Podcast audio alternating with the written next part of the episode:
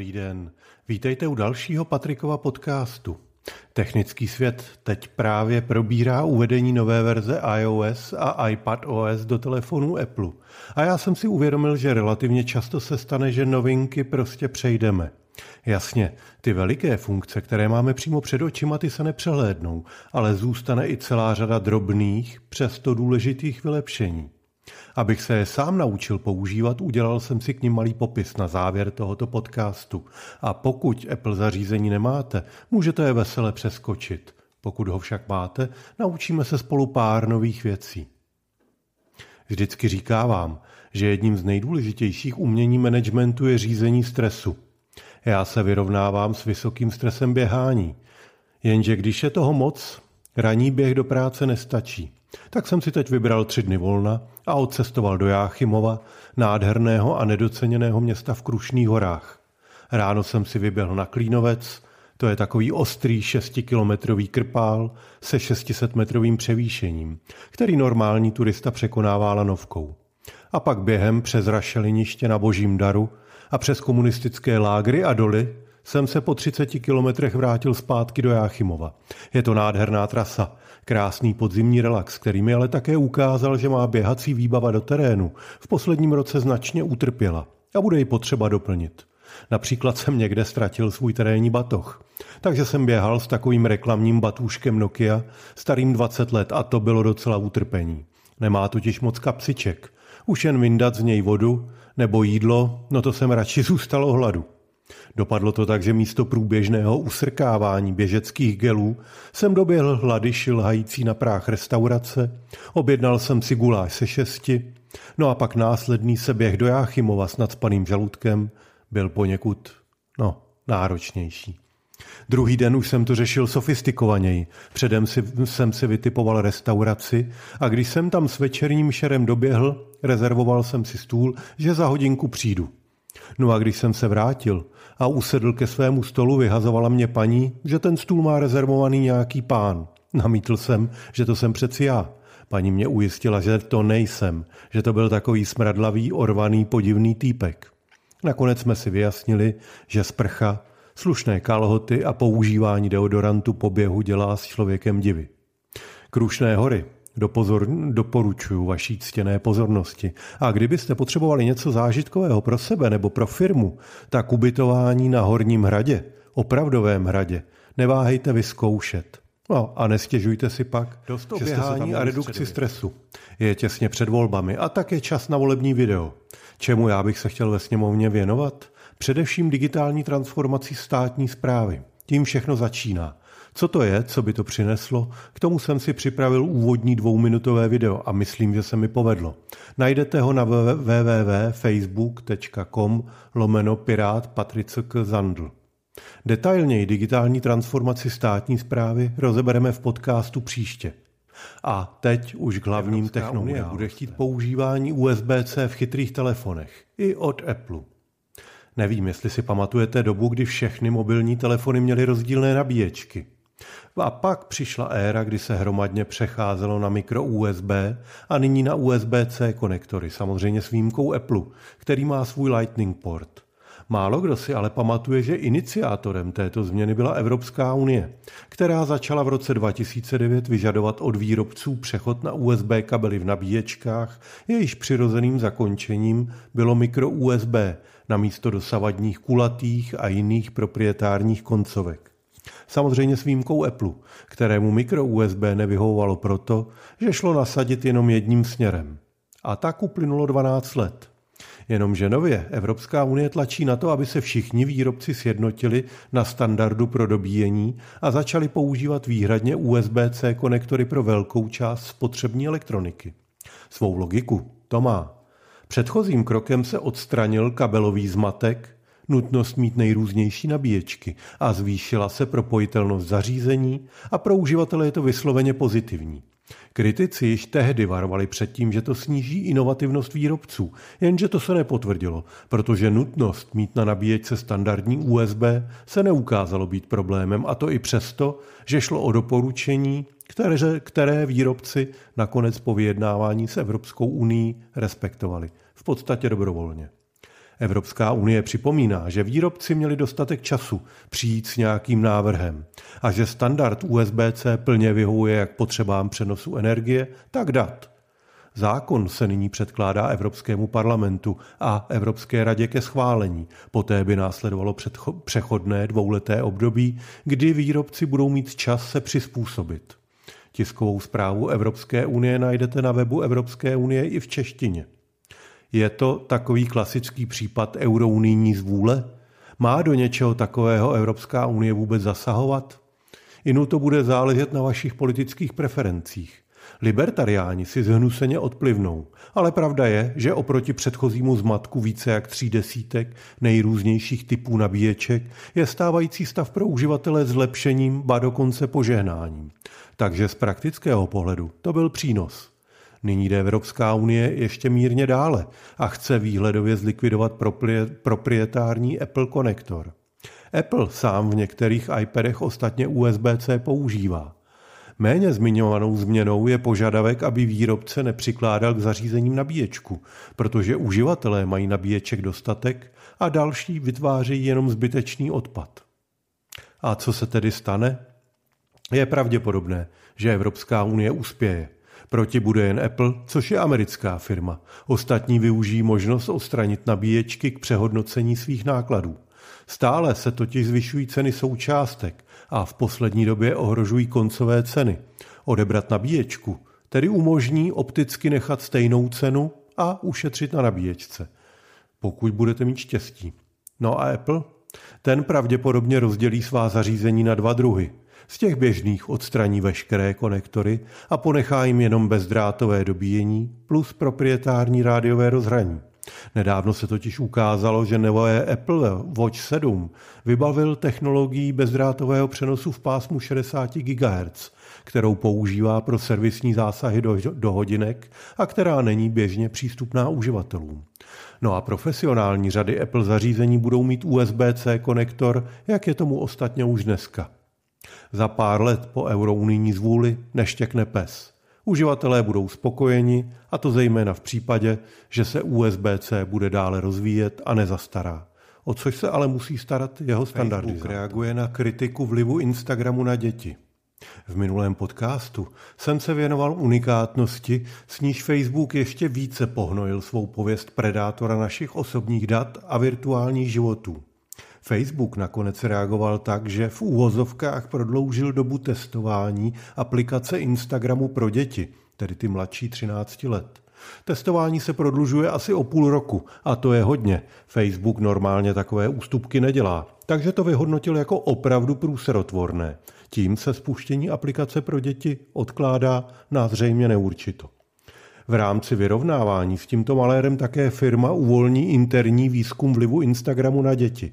Alespoň to tvrdil Nick Clegg, viceprezident pro globální vztahy Facebooku. Zpráva zatím venku není. Pokud ji vydají tento týden, tak si o ní řekneme více v příštím newsletteru. Do té doby čeká firmu také slyšení před americkým senátním podvýborem pro ochranu uživatelů, což je další potenciálně nebezpečná nové technohračky od Amazonu.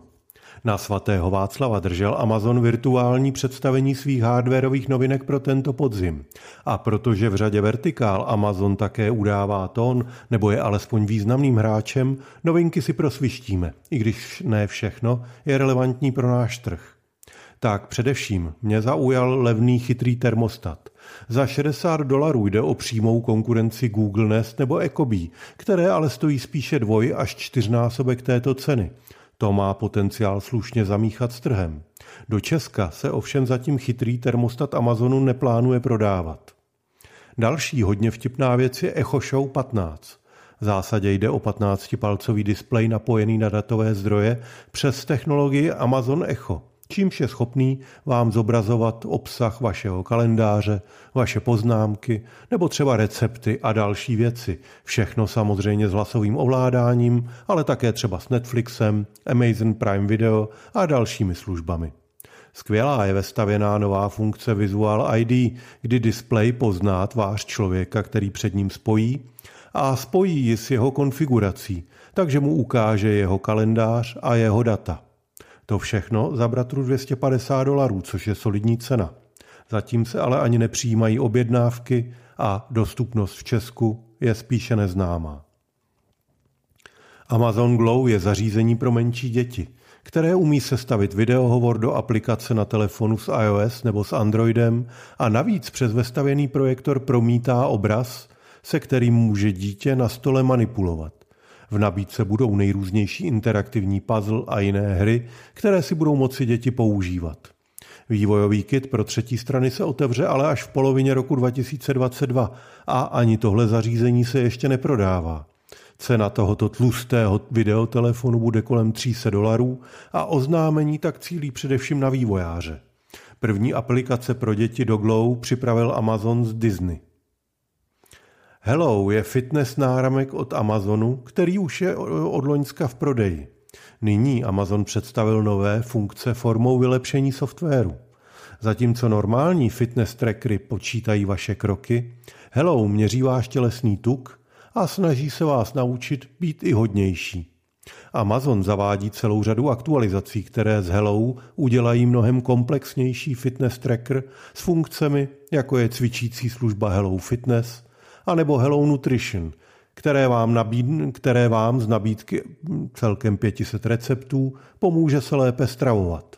To vše za decentní měsíční poplateček, ale nic z toho není dostupné v Česku.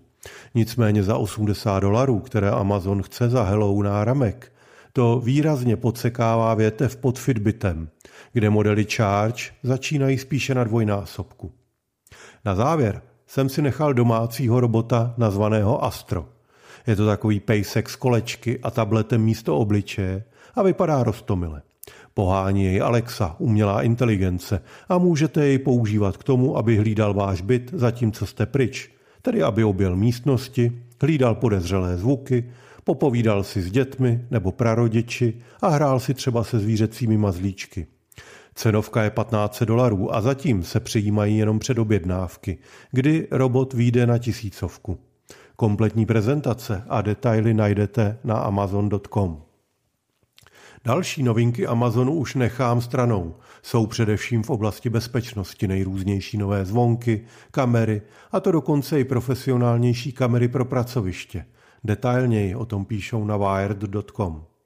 A tím Amazon dnes ne, neodbudeme. Existuje firemní web Amazon Science, kde vyšla celá řada článků detailně probírajících klíčové nové technologie firmy. Pozornosti doporučím například článek, jak Amazon používá samoobslužnost pro demokratizaci umělé inteligence, anebo článek o tom, jak funguje jí zmíněné Visual ID. A kdyby vás zajímalo, jak se robot Astro orientuje v prostoru a rozpoznává uh, gesta vaší tváře, taky o tom je zde článek. Jak na nové funkce v iOS 15? Slíbil jsem, že se spolu podíváme na méně nápadné, ale přitom život ulehčující funkce v nové verzi iOS v 15. Pojďme na to. Začneme trochou bezpečnosti. Dvoufaktorová autorizace v Apple zařízeních. Dvoufaktorová autorizace přináší výrazný prvek do bezpečnosti, ale zatím nebývala pohodlná. Většinou vyžadovala posílání kódu přes SMS, což není bezpečné, anebo instalaci další aplikace, což udělal málo kdo. Nově je přímá podpora dvoufaktorové autorizace jak v iOS, tak v nové verzi operačního systému pro Mac. Jak ji používat? Jděte do aplikace nastavení, najděte si položku hesla, vyberte si web nebo službu a zvolte funkci nastavit ověřovací kód. Pak už jenom spárujete své Apple zařízení jako to autorizační. Výhodou je, že pokud aktualizujete i systém na Macu, budete moci autorizaci používat bez telefonu přímo v rámci systému. Třeba na takovém GitHubu se na Macu nově při jenom přihlásím loginem a heslem uloženým na klíčence nebo one passwordu. Mac už zvládá zpracovat obě úložiště a jenom otiskem prstu na klávesnici potvrdím předání kódu a jsem zabezpečeně dvoufaktorově přihlášený. Výrazně vám doporučuji dvoufaktorovou autorizaci zprovoznit všude tam, kde máte cená data nebo kde se nechcete strapnit, tedy například na sociálních sítích. Podporuje ji jak Facebook, tak Twitter. Fokus neboli soustředění. Funkce soustředění je dalším rozvinutím funkce nerušit z předcházejících verzí. Nově můžete lépe specifikovat kontext onoho nerušení. Jak na to? Na obrazovce rychlého nastavení, když z pravého horního rohu přejedete prstem do středu obrazovky, je nová volba Fokus, česky soustředění. Soustředění umožní nastavit, na co se právě soustředíte. Na aplikaci, práci, spánek a tak dále. Od vybraných lidí pak dostanete oznámení, ostatní dostanou informaci o tom, že jste zaneprázdněni. Můžete si tento režim nastavit automaticky podle času nebo třeba podle lokality, když přijdete domů nebo do práce. Při prvním použití je dostupný skvělý průvodce, který vám se vším poradí. Vyzkoušejte to, pokud máte problém s množství signalizací, které vám chodí. Pokud vám ale nikdo nevolá a nepíše, tak vám funkce na nic moc nebude. Drobnou novinkou je možnost přes zprávy posílat skladbu z Apple Music. Příjemci se objeví v aplikaci jako položka v novém menu sdíleno s vámi nebo pro vás. Podobně to funguje pro fotky, podcasty, Apple TV a další služby Apple. Zajímavou funkcí je kontext a živý text v obraze. Fotografie si nově umí dohledat kontext. To je hodně zajímavé. Když si kliknete na íčko v kroužku pod fotkou, nebo přejedete prstem nahoru, když už jste na fotce, zobrazí se vám vizuál lookup, kontextová informace, kterou Apple k fotce poznává. Například rozpoznané tváře v kroužku, ale i třeba mazlíčci a scény na obrázku. Detailněji to popisuje Apple ve svém nápovědě. Dobré je to k tomu, že ve vyhledávání si můžete například vyhledat všechny fotky kola nebo fotky s určitou osobou. Živý text je funkce, kterou si musíte na, na, zapnout v nastavení, obecné, jazyky a oblast a tam je volba živý text. Umožní rozpoznat text ve fotografiích, skopírovat jej a třeba přeložit. Na fotce se u rozpoznaného textu objeví ikonka papírů nad sebou. Po jejím stisku se objeví další nabídka akcí. Pro překlad jsou podporované jenom některé jazyky, ale kopírování třeba češtiny funguje velmi slušně. Je to dobrá náhrada za dříve samostatné aplikace. A funkce je dostupná všude tam, kde se obraz, fotografie, používá a nově můžete třeba při zadávání hesla k Wi-Fi síti ofotit heslo z nástěnky a ono se vám rozpozná a vy si ho můžete skopírovat a zadat. Tak, to je dneska jak z technonovinek, tak ve vzdělávání s iOS 15 všechno. Všechno nejlepší do letošního podzimu přeje Patrik Zander.